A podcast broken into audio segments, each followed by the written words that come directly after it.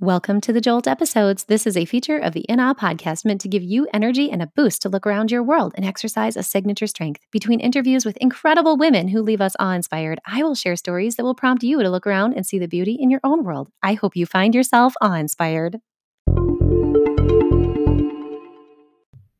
Greetings to my special In Awe community. I am so excited to have a chat with you this week. It's one sided, of course, but I've come to learn that this community is so faithful and so wonderful about communicating with me in regard to when the messages hit them right? And that's what i love about these jolt episodes is i come in here when i know i have something for you and i've just been really pondering lately a way to share with you i think a very powerful message.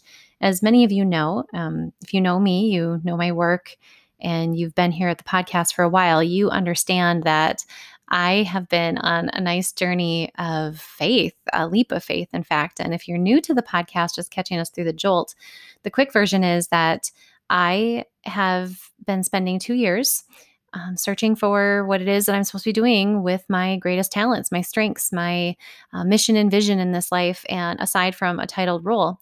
And I just wanted to share with you, friends, that it's just been an interesting couple of months. And today I shared with our Balance Lab challenge for summer 2020 that one of the challenges that I faced this spring was I started to submit to a lie that now, with the unprecedented times and uncertainty of COVID 19, with some of the footholds falling away financially that I had, you know, built from nothing for our family, just with the idea that we're not gathering, I'm not speaking, I'm not traveling that I started to think that I needed to get back to a space of safety, that maybe that's what God was calling me to do in this season is that it was time to get back into a, you know, a titled role, a school role. And so I spent a lot of weeks um, trying to fit myself back into that size jeans, I guess. And that fits really well right now with me, by the way, sitting around and eating a lot more than I normally have.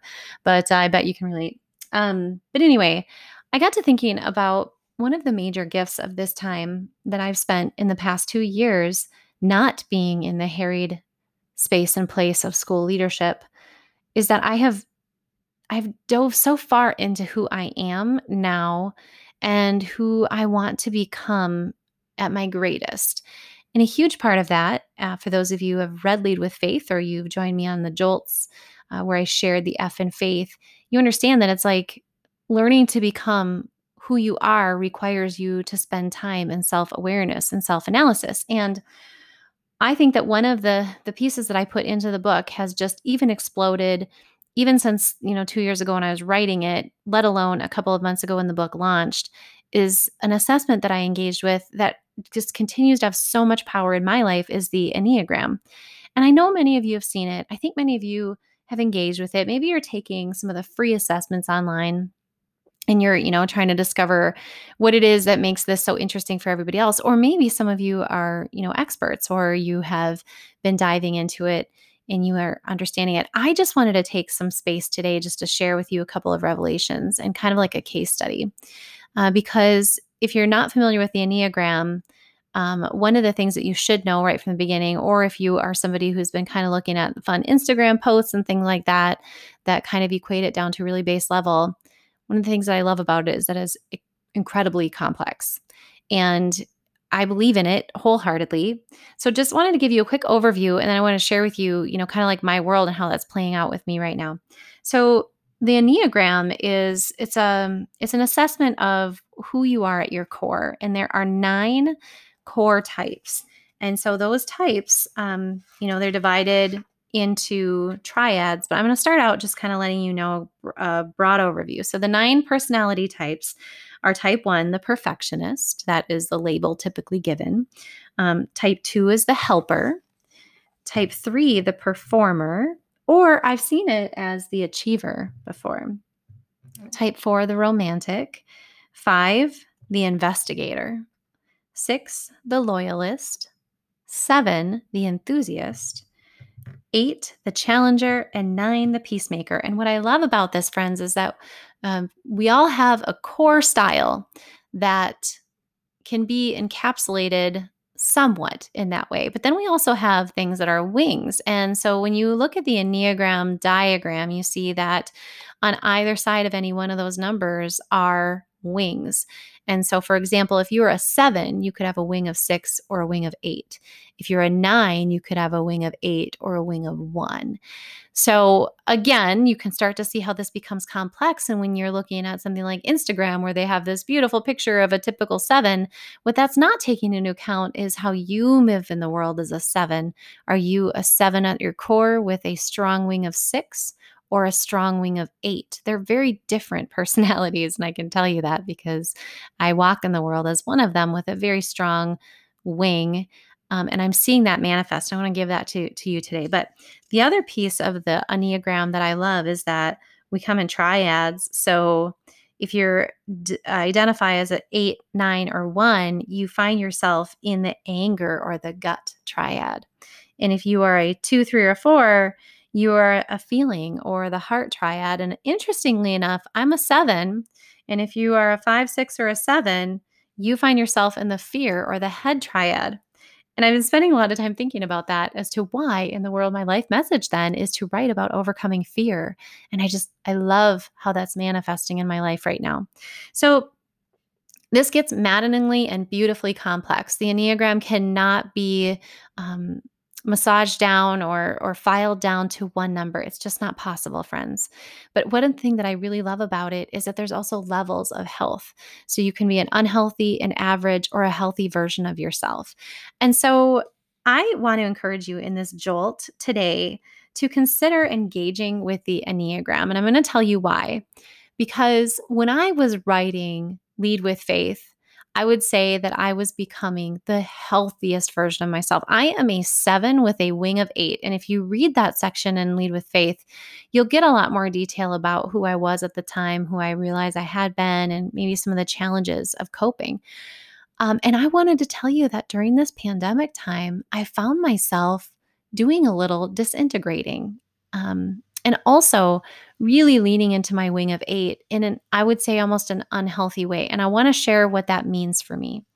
So, as a healthy seven, as a healthy seven wing eight, I am in awe of everything. I have the ability to sit in pain and promise and look around the world and see beauty. And I can live in this world without the need for excess or more. I can take my part and I can be content with what I have.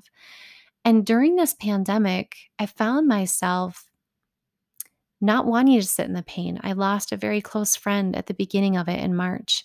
Um, I forced myself into that, but I didn't want to. It was a lot harder. And then when everything started to roll with the um, issues associated with George Floyd and the tum- tumult that we found ourselves in in our small circles and larger circles, all of that started to manifest. And my eight came out so hard in that social justice challenger way where I was struggling. I was so struggling to stay in that and um, to to not like have my voice rise up in a way that was going to be harmful because I was starting to disintegrate in other ways, finding myself coping again with a wine habit that I wrote about Lead with Faith that I had dropped for the entire year of 2019. And I just wanted to share this with you all because I started to wander again. And one of the things about the sevens is that they struggle, the stereotype, not the type, but the stereotype is that they tend to struggle with contentment and sticking to one thing. And no wonder I love hummingbirds. I mean, look how fast those creatures are and and they move quickly and and travel and see the world, right? And so, um, you know, I started to wander away from the path that God had given me and started to look and and try to like find a, a out of fear, maybe find a centering point because I was feeling a little spinny. So I started to kind of wander even in this conversation. But I just wanted to share this with you because the the fact that I have this self-awareness is what's allowing me to come back to my center again. And it's allowing me to integrate again and to reflect and to work my non-dominant hand and continue the practices, the spiritual practices, I would say, of recentering myself so I can be that healthy version, which interestingly enough manifests a healthy seven manifests a little bit more like a actually a healthy five because they go to learning and understanding and observing. And that, my friends, is where I'm back again here in this last week of July. And I can't claim that I was like that when I was coming at you with these jolts, even, you know, especially in April, May Um, and I can't believe how many months have passed where I've where I really have almost disintegrated in front of my eyes. But anyway, I just want to share this with you friends because I just think that the Enneagram has so much power to help us empower ourselves to overcome those stereotypes, to lean into our strengths and to really put um, strategies in place that can help us stay out of the shadow side of who we are at our core and to embrace the good parts about who we can become. And so I am excited because after sharing this jolt with you, I'm going to be sitting down and I am starting to prepare very deep and um, passion filled plans for what's next for me because I'm not going to sit here and try to search for a title and wander off the path that God made for me. Instead, I'm going to go back to those goals I set in January and reset again in March. And I'm going to recenter and I'm going to figure out what it is that I'm supposed to be doing with my mission in this life for you as a community and for anyone else that I'm to encounter in this new space, whatever that's going to look like. And so, friends, I hope that this just a really quick overview and kind of my little case study gave you a little bit of a jolt. I will link some resources. I do not recommend taking free quizzes. I have a couple that I will link um, to the show notes here. There is one the Enneagram, Enneagram Institute puts out the RHETI tool, and that's about $12 to take. There's also the uh, WEPSS, which is $10. The, the quizzes take a while. They'll give you a start, but I'll tell you, I retook a quiz and I came off as an eight, and there's no surprise about that after experiencing everything that we are right now and that I'm feeling and how I'm made to respond to social injustice in this world. So I'm definitely a seven. Um, but when I took it, I came off as an eight. So the other recommendation I want to have is if you're interested in this, there's so many resources out there, but they're not all created equal. One of the things that I love to do is engage deeply with books on the topic of the Enneagram. So one that I would just recommend to you is Ian Cron and Susan Stabile's The Road Back to You. It's going to give you a really wonderful um, high level but practical overview of each type, and then where we go in stress and how we can integrate to healthy versions of ourselves. So, friends, I will link those resources. And then if this find if you find that this interests you, the thing that I have coming, I'm going to be launching in the next couple of weeks is my passion to serve you, to serve anyone that God puts in my place by helping them lead with faith until, you know, putting the framework of lead with faith into a coaching model. And I'm going to be uh, I'm just whispering that to you right now, but I'll be launching it here in the next couple weeks. And I'm so excited to bring this service. I hear all the time about people reading Lead with Faith and how transformative it is. But also, I hear about how they wish they had an accountability person or somebody to help them through uh, because there's so much good meat in there. And I'm super excited to bring that as meat because it's been life changing for me. So I'm excited. Stay tuned. I'll be putting information out that soon. If nothing else, free feel free to direct message me if you want to learn more about the Enneagram or any other uh, topics that I've covered. And I just want to wish you blessings. Friends, I know I'm not alone. I know we're during a challenging time, and it's okay to admit if you are becoming a little bit um, challenged and the I use the terms disintegrating, uh, but I think we can get back to center and we can integrate. So hopefully this jolt message inspired you not only to maybe explore yourself further, but to get real and to pull yourself back. Much, much love, friends. I'm so excited that you are part of me, a part of this journey, and that I get to be on this path with you. Blessings. Hey, you. Yeah, I'm talking to you, listener, checking out this Jolt episode hey, I want to see what you're seeing in the world.